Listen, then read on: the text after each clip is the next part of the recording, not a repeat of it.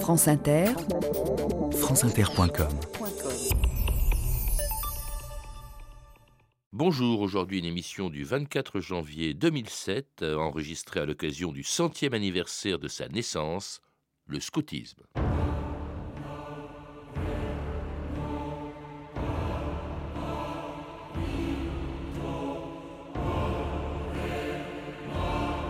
Essayez de quitter ce monde en l'ayant rendu meilleur que vous l'avez trouvé.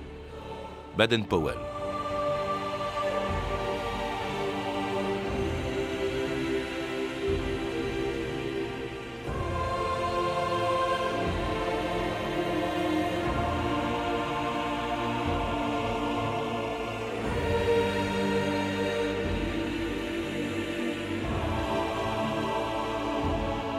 « 2000 ans d'histoire.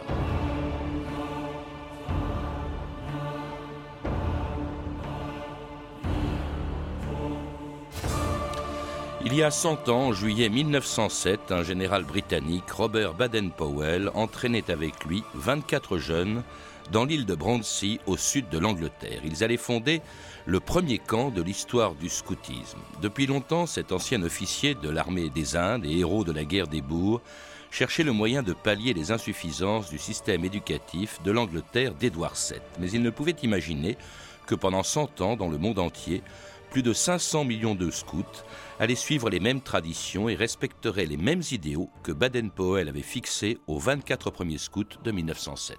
Que désirez-vous? Devenir scout de France. Pourquoi? Pour mieux apprendre à servir Dieu et mon prochain. Quelles sont les trois vertus principales du scout? Franchise, dévouement, pureté. Quelle est la première obligation du scout? La bonne action quotidienne. Le scout voit dans la nature l'œuvre de Dieu. Il aime les plantes et les animaux. Le scout obéit sans réplique et ne fait rien à moitié. Le scout est maître de soi. Il sourit et chante dans les difficultés. Le scout est pur dans ses pensées, ses paroles et ses actes. Confiant dans votre loyauté, nous vous admettons à prononcer la promesse des scouts de France. Scout toujours? Devant tout ce que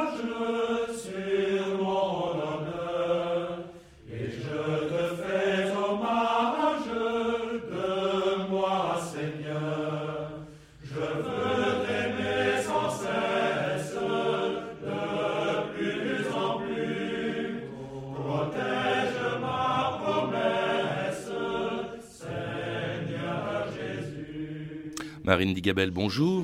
Bonjour. Alors cette chanson, beaucoup d'anciens scouts ou d'anciens guides comme vous la connaissent, c'est le cantique de la promesse, ce moment, on en parlera, par lequel on devient scout ou guide depuis 1907, puisque c'est il y a 100 ans exactement que Baden-Powell a inventé le scoutisme, un anniversaire à l'occasion duquel vous avez écrit un livre, Scout, un- une piste pour grandir. Est-ce que c'est ça, au fond, la finalité du scoutisme, faire grandir les jeunes? Oui, tout à fait. Baden-Powell avait à cœur euh, de former des jeunes qui s'engagent en tant que citoyens. Pour cela, il a développé une méthode pédagogique euh, tout à fait originale et novatrice à l'époque, puisqu'il s'agissait de mettre les jeunes en situation d'autonomie, de responsabilité, de les faire vivre en équipe, euh, par le jeu et dans la nature. Et c'est tout ça qu'il a mis euh, en pratique lors du premier camp euh, de 1907. Loin d'imaginer à l'époque que euh, la proposition scout allait rencontrer un tel succès. Il y avait aussi la volonté de pallier un peu les insuffisances, vous le dites, d'un système éducatif. Par exemple, ces premiers scouts, ces 24 premiers scouts de l'île de Bruntsea, venaient de la ville. Il fallait, au fond, au contact du plein air qu'ils ne connaissaient pas, ben, il fallait pouvoir leur faire en sorte qu'ils y aient accès. Tout à fait, la Grande-Bretagne connaît à cette époque-là et euh, dans toute la fin du, euh, du 19e siècle des bouleversements sociaux euh, considérables et Baden-Powell s'inquiète de la paupérisation de la jeunesse, en fait, de, certains jeunes qui sont livrés à eux-mêmes. Donc c'est un peu pour ces jeunes-là qu'il fonde euh, le scoutisme. Et les 24 jeunes qui l'emmènent camper viennent de différentes euh, classes sociales. C'est donc pas du tout au départ euh, un mouvement qui s'adresse à une élite, mais bien un mouvement qui s'adresse à l'ensemble de la jeunesse. Alors quand il crée ce, ce mouvement en 1907 avec ce premier camp, il est déjà célèbre. hein, vous le rappelez, il s'est rendu, euh, à- à- il est devenu une espèce de héros en Angleterre pendant la guerre des bourgs, Martine Digabel. Ma- Marine, Marine. pardon, Digabel. Effectivement, euh, il est devenu célèbre euh, à l'occasion du siège de Mefking, euh, où euh, bah, il a réussi en fait à, tenir le coup. Et ce siège a été l'occasion pour lui de tester une des intuitions qui a présidé à la naissance du scoutisme, puisqu'il a décidé d'utiliser les services des jeunes, hein, comme l'armée était un peu en manque d'effectifs et que tous les adultes euh, étaient déjà utilisés ailleurs. Il les a utilisés comme messagers, comme éclaireurs, euh, et il a vu qu'en leur confiant des responsabilités, ces jeunes se montraient à la hauteur de ce qu'on attendait d'eux et qu'ils étaient tout à fait capables de se prendre en charge. Et ça a été euh, une première expérience qui a contribué euh, à forger euh, sa conception du scoutisme. Oui, parce qu'il va s'inspirer de l'armée un peu pour organiser le scoutisme. D'ailleurs, c'est le, mot scout, on l'oublie toujours, c'est un mot qui est d'origine militaire et même française, Marine Digabel. Ça veut dire écouter, effectivement. Effectivement, euh, l'éclaireur, c'est quelqu'un qui écoute, hein, et c'est aussi pour ça que la nature, c'est aussi important. On apprend à lire la nature, à repérer les traces des animaux, à bien écouter. on est ouvert sur son environnement l'environnement et c'est un mot qu'avait repris, parce que c'est un mot, vous dites, qui date du XIIe siècle, repris par les Anglais, comme beaucoup de mots français. Et euh, justement, il y avait des scouts hein, dans l'armée. Euh, c'était et c'est pas tout à fait la même chose, évidemment, qui, qui va mettre en place. Alors, cette première expérience de 1907 euh, dans l'île de Brancy, elle, elle marche. et puis, tout de suite après, elle marche surtout parce qu'un an après, il va publier un livre qui, au fond, définit les recettes, les règles du scoutisme, Scouting for Boys. Un livre, alors, qui paraît en 1908 est traduit aussitôt, presque aussitôt, dans plus de 20 pays, un succès énorme. Oui, tout à fait. Le scoutisme commence à essaimer avant même la publication du livre. Baden-Powell avait déjà publié euh, auparavant un petit fascicule à usage militaire et qui s'était répandu beaucoup plus, euh, beaucoup plus largement. Le scoutisme rencontre une aspiration de la jeunesse. Hein. Et, donc, euh, dès l'apparition du livre, effectivement, c'est l'engouement, puisque en 1908, on a déjà 100 000 scouts, alors que Baden-Powell n'a pas particulièrement chercher à, répandre le mouvement. Et ça se répand rapidement dans, toutes les colonies britanniques et puis euh, très rapidement aussi hors de l'Empire. Alors c'est effectivement, euh, après 100 euh, 000 scouts en 1908-1909, le succès du scoutisme anglais intéresse d'autres pays, dont la France, où se rend Baden-Powell en 1936 pour le 25e anniversaire du scoutisme français. Paris, 25 000 scouts célèbrent le 25e anniversaire de leur organisation et acclame Lord Baden-Powell, créateur et chef mondial du scoutisme. Continuez à pratiquer votre scoutisme, non seulement pour la distraction et le plaisir que vous en retirez, mais pour la joie de lui consacrer tous vos efforts sous la forme de bonnes actions et d'amitié envers les autres.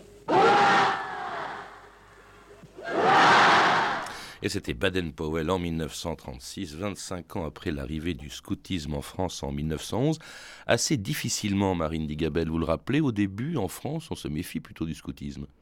Alors effectivement, euh, Baden-Powell étant un officier de l'armée britannique, euh, forcément pour lui la religion est au cœur du scoutisme. Quand ça débarque euh, en France juste après la séparation de l'Église et de l'État, on peut imaginer que ça n'a pas été tout seul. Les premières associations qui se créent sont d'ailleurs l'association laïque et une association protestante. Oui, parce que même les catholiques s'en méfient, parce que c'est non seulement une association anglaise, mais c'est une, c'est surtout les chrétiens, mais anglicans. Et les catholiques s'inquiètent beaucoup de l'arrivée, au fond, de cette méthode qui vient de l'Angleterre anglicane. Voilà, c'est surtout les catholiques qui s'en méfient et aussi parce que c'est une association où euh, les laïcs ont une place importante dans l'encadrement des jeunes. Mais finalement, parmi euh, les rangs catholiques, certains vont trouver un intérêt à la méthode scout, notamment le père Sevin, et c'est lui qui va finalement réussir à faire accepter cette méthode par le clergé en montrant combien elle s'épanouit euh, pleinement, je dirais, dans, le catholicisme. Puis ça vient d'un royaume, hein, les, les scouts euh, anglais, bah, ils prêtent serment au roi ou, à la reine, en l'occurrence c'était à l'époque un, roi. D'ailleurs je crois que la fleur de lys, qui était l'emblème des scouts anglais, n'est pas adoptée tout de suite en France. Non, non, non, elle a été choisie par Baden-Powell en référence aux cartes géographiques. Euh, effectivement, en France... Mais en France, ça euh, pouvait faire de monarchie. Voilà, tout à fait. Donc certaines associations optent pour l'arc et la flèche, par exemple, pour éviter de reprendre la fleur de lys. Hmm. Alors donc, premier mouvement scout en 1911, il est laïque, les éclaireurs de France de Nicolas Benoît, 1912 éclaireur unioniste, c'est-à-dire en fait d'inspiration protestante, ensuite scoutisme catholique, vous l'avez dit, euh, également en 1920, quelque chose d'important, c'est qu'il se féminise ce mouvement initialement prévu par Baden-Powell pour des garçons, Martine Digabel. Marine, Digabel. effectivement, Baden-Powell n'avait pas du tout au départ envisagé euh, d'ouvrir le scoutisme aux filles. Et puis, euh, dès que le scoutisme commence à se répandre, les filles euh, réclament le droit, de, elles aussi, de pratiquer le scoutisme. Et alors là, c'est encore plus révolutionnaire, parce que emmener des garçons campés, soit, mais des filles campées dans la forêt dans les années 10, on peut imaginer que c'était vraiment quelque chose. Et puis alors, eux aussi, il s'étend à d'autres religions, donc protestants, anglicans, catholiques, mais aussi en, en 1923, eh bien, il y a les éclaireurs israélites qui apparaissent. Plus tard, nous verrons également qu'il y a un scoutisme musulman, un mouvement scout en tout cas qui va être très sollicité pendant la guerre et, et pendant l'occupation par le régime de Vichy et par son chef, le maréchal Pétain, qui s'adressait aux scouts de France à l'occasion d'un pèlerinage de la jeunesse catholique au Puy-en-Velay en août 1942. Scouts de France, mes jeunes amis, c'est sur la jeunesse et par la jeunesse que je veux rebâtir notre pays dans l'Europe nouvelle. Pour cette grande œuvre, je fais appel à tous les jeunes. Par votre exemple, par votre goût de servir, la chaleur de votre amitié, donnez à tous vos frères le désir de se rassembler. Montrez-leur le chemin de l'avenir, qui est celui de l'union de toutes les bonnes volontés en vue du bien commun. De France, et par ta belle humeur, enseigne à tes frères la loi simple et claire, la loi de France et d'honneur, tout en marchant, marchant, marchant, et par les bois et par les champs, observant les traces, le vol des oiseaux qui passent, et d'où vient le vent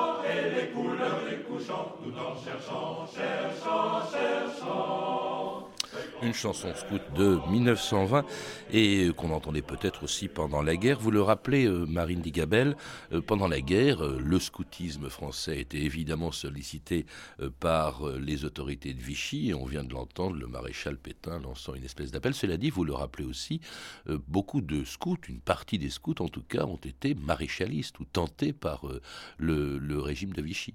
Effectivement, compte tenu du fait que le scoutisme est arrivé en France dans ce, contexte très particulier, euh, euh, de tension entre euh, l'Église et l'État, ou en tout cas entre certains courants catholiques et l'État, il a finalement pris une direction qui fait qu'en 1940, beaucoup de, scoutistes, de scouts pardon, se retrouvent et croient au renouveau maréchaliste.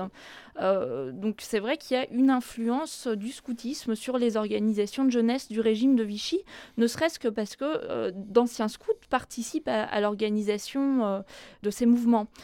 ceci dit, les Scouts de France refusent de devenir euh, un organisme d'État. C'est ce que voulait Pétain.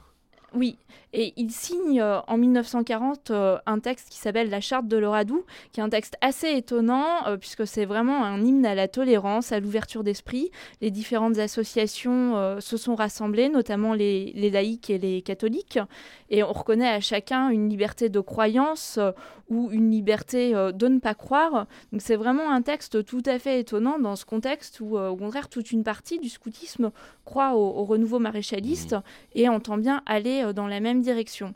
Et puis au fur et à mesure, alors il y a aussi des engagements dans la résistance dès le départ, à titre euh, individuel, euh, notamment chez les éclaireurs euh, israélites, on peut l'imaginer. Le scoutisme est interdit en zone occupée, il continue à se développer clandestinement et il se développe plus au grand jour en zone sud. Et puis progressivement, de, plus en plus de scouts vont rejoindre les rangs de la, résistance, mais toujours à titre, individuel. Certain nombre d'entre eux d'ailleurs vont, le payer, beaucoup de responsables sont arrêtés, on peut citer par exemple Robert Cassel Hein, qui était commissaire national adjoint des éclaireurs unionistes, qui a été emprisonné à Montluc, Pierre Delsuc, Pierre Goutet aussi déporté à Buchenwald.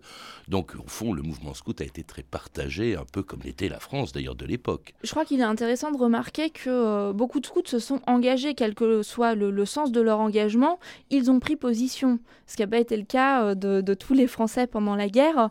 Quand vous dites que quel que soit l'engagement, ça peut être aussi dans la collaboration à ce moment-là. Alors non, en fait, c'est ça que je voulais dire pour terminer, c'est que si beaucoup de scouts ont cru au renouveau maréchaliste, euh, aucune association et, a priori euh, vraiment euh, très peu de scouts ont voulu collaborer et ont partagé les, idées nazies. Hein. C'est vraiment plus, voilà, dans ce contexte de Vichy, croire à une certaine idée de la France, mais il n'a jamais été question de collaborer avec l'Allemagne. En tout cas, c'est un scoutisme très éprouvé par l'occupation qui se reconstitue après la guerre, lorsqu'après la mort de Baden-Powell, il est mort en, 1941, eh bien, sa veuve vient assister à la conférence mondiale du scoutisme féminin qui se tient à Évian en 1946. Sur les hauteurs d'Évian, dans un luxueux hôtel dominant le panorama du lac Léman, s'est installée la 11e conférence mondiale du scoutisme féminin. Ici, des guides et des éclaireuses venus de tous les pays du monde et portant les uniformes les plus variés, toilettes blanches des brésiliennes ou costumes sombres des égyptiennes, se sont rencontrés pour tenter de rétablir entre toutes les jeunesses de tous les pays cette longue chaîne d'amitié dont avait rêvé Lord Baden-Powell. Nous allons demander à Lady Baden-Powell, chef guide du monde et femme du fondateur du scoutisme Lord Baden-Powell, le populaire BP pour tous les scouts du monde, nous allons lui demander de lancer un message à tous ces scouts, guides et éclaireuses du monde entier. Les guides et les éclaireuses montrent la voie vers le développement de l'idée de la fraternité et bonne volonté dont le monde si triste a besoin. Je vous adresse à toutes un très cordial salut et je vous donne une forte poignée de main gauche.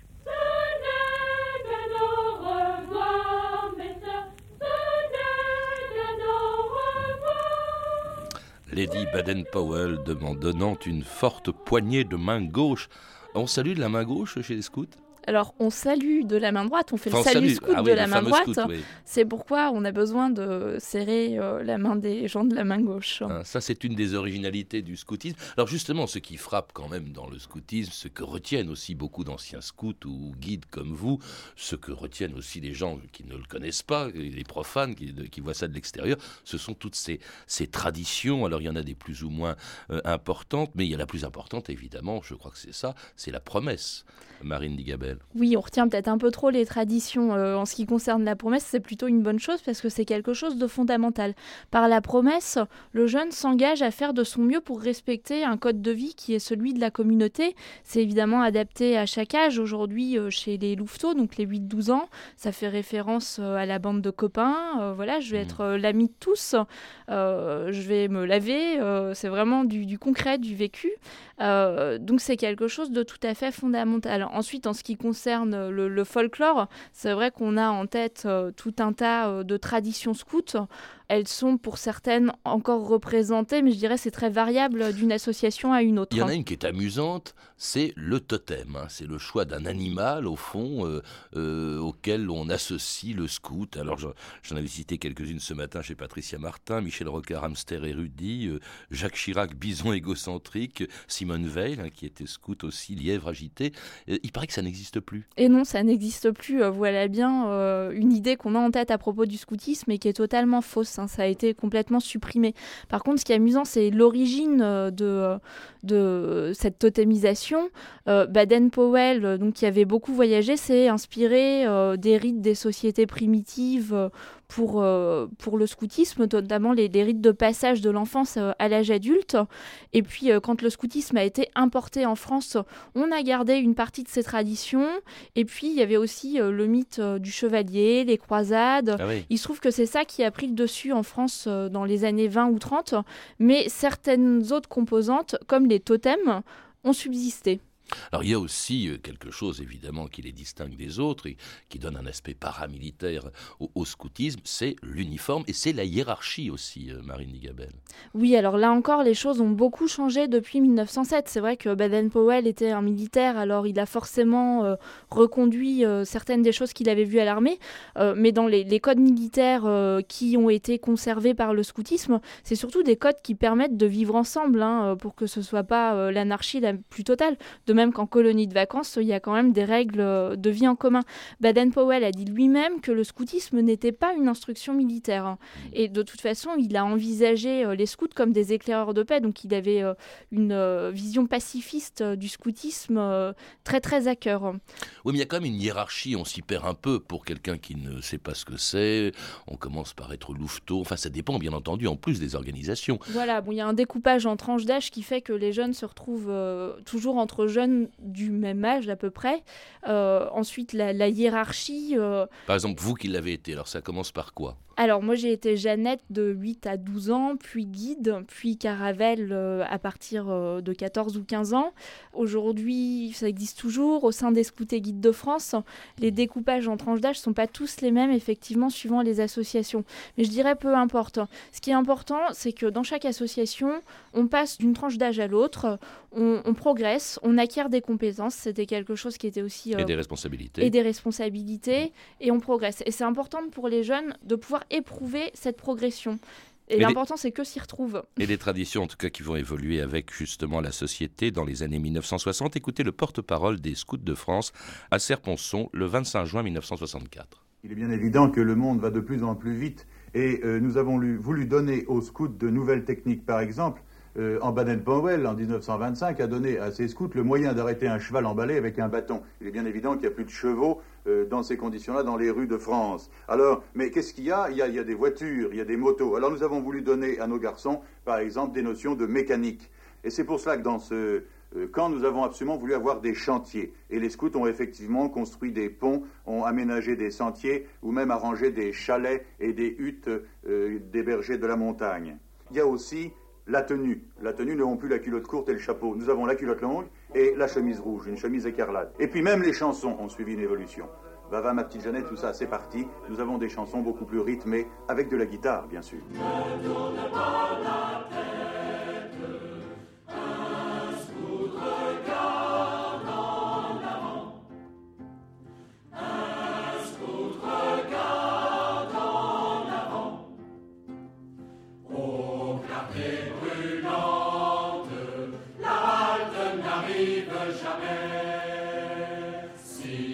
copain chante, je chante avec lui pour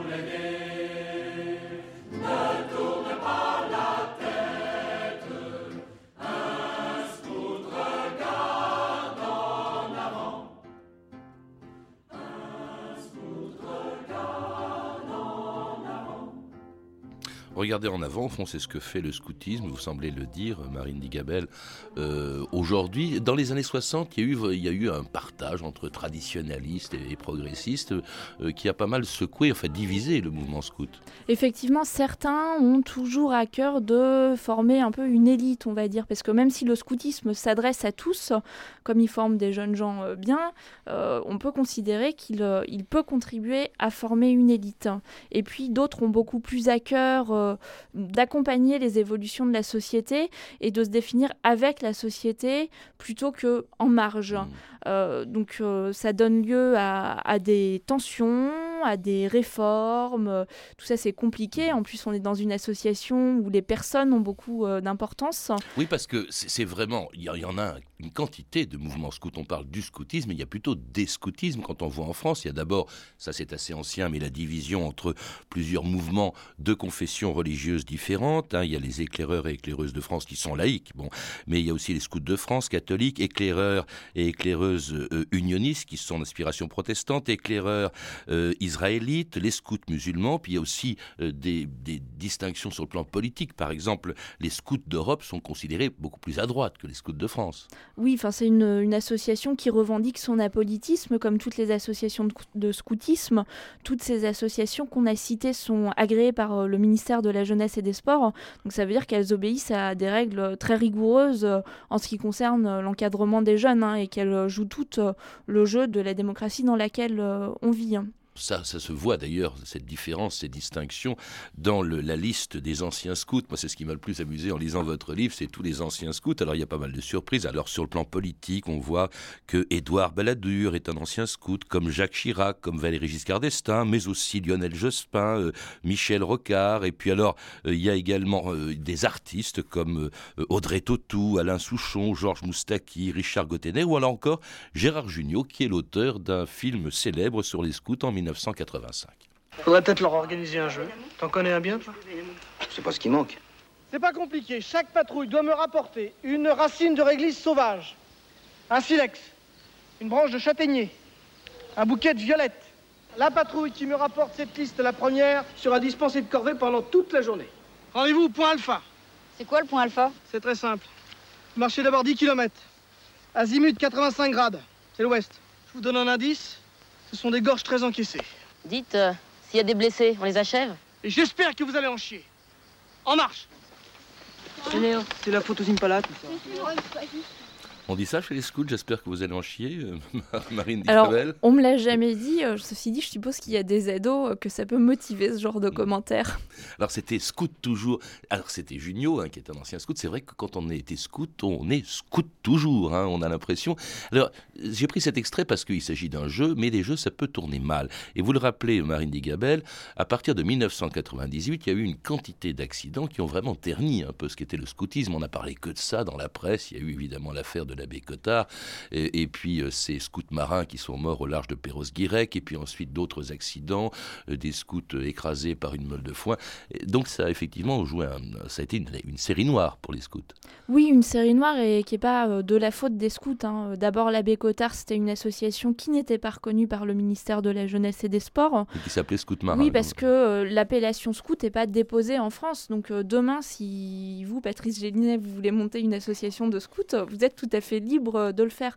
Parmi ces associations non reconnues, certaines font un travail de qualité, d'autres pas. Ensuite, effectivement, il y a eu toute une série euh, d'incidents. euh, tous ont fait l'objet d'en- d'enquêtes. euh, quand il a été nécessaire de fermer les camps pour la sécurité des enfants ou euh, de façon préventive, ça a été fait. Dans certains cas, on a reconnu que les associations n'étaient en rien responsables euh, et ça a encore accru la vigilance euh, du ministère de la Jeunesse et des Sports auprès des associations de scoutisme.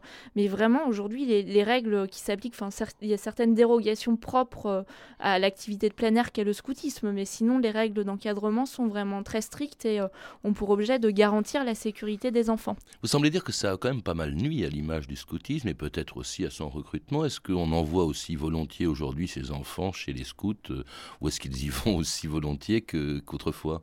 Ils y vont s'ils ont des copains qui sont scouts. C'est vrai que les, les chiffres ont baissé. Ceci dit, c'est une méfiance des parents euh, qui euh, est à l'égard de l'ensemble des activités de jeunesse, parce qu'il n'y a pas que chez les scouts qu'il y a eu des incidents. Euh, donc aujourd'hui, 2 à 3 millions d'enfants vont en centre aéré, 1 million euh, partent en colonie de vacances, donc dans des centres avec hébergement. Euh, parmi ceux-là, euh, pas loin de 150 000 scouts. C'est pas anecdotique par rapport aux enfants qui partent euh, en colo. Mais c'est vrai qu'à l'échelle de la France entière, euh, ça reste euh, assez euh, marginal, ceci dit. eu 25 millions d'anciens scouts en France. Cela dit, il faut rappeler 500 millions dans le monde entier. On a parlé un peu que de la France, mais c'est vrai que c'est un mouvement international. Je crois même que le pays où il y a le plus de scouts, c'est l'Indonésie. Oui, alors c'est sûr que toutes ces divisions dont on a parlé, c'est très franco-français. Et à l'échelle mondiale, le scoutisme marche bien. Ses effectifs ont doublé dans les 20 dernières années. Euh, la dimension de fraternité, euh, d'éducation à la paix est, est extrêmement importante et va être mise en avant pour, euh, ce centenaire de, la naissance du scoutisme. C'était une émission du 24 janvier 2007 diffusée à l'occasion des 100 ans de la création du premier camp scout en Angleterre par Baden-Powell. Pour en savoir plus, je recommande la lecture du livre de mon invité, Marine Dijabel, Scout, une piste pour grandir, publié aux presses de la Renaissance, ainsi que L'Utopie des scouts de France de Christian Guérin, édité chez Fayard. Vous avez pu entendre deux extraits du film Scout toujours de Gérard Jugnot, édité en DVD aux éditions Film 7 Arturo Productions. Toutes ces références sont disponibles par téléphone au 32 30, 34 centimes la minute ou sur le site franceinter.com.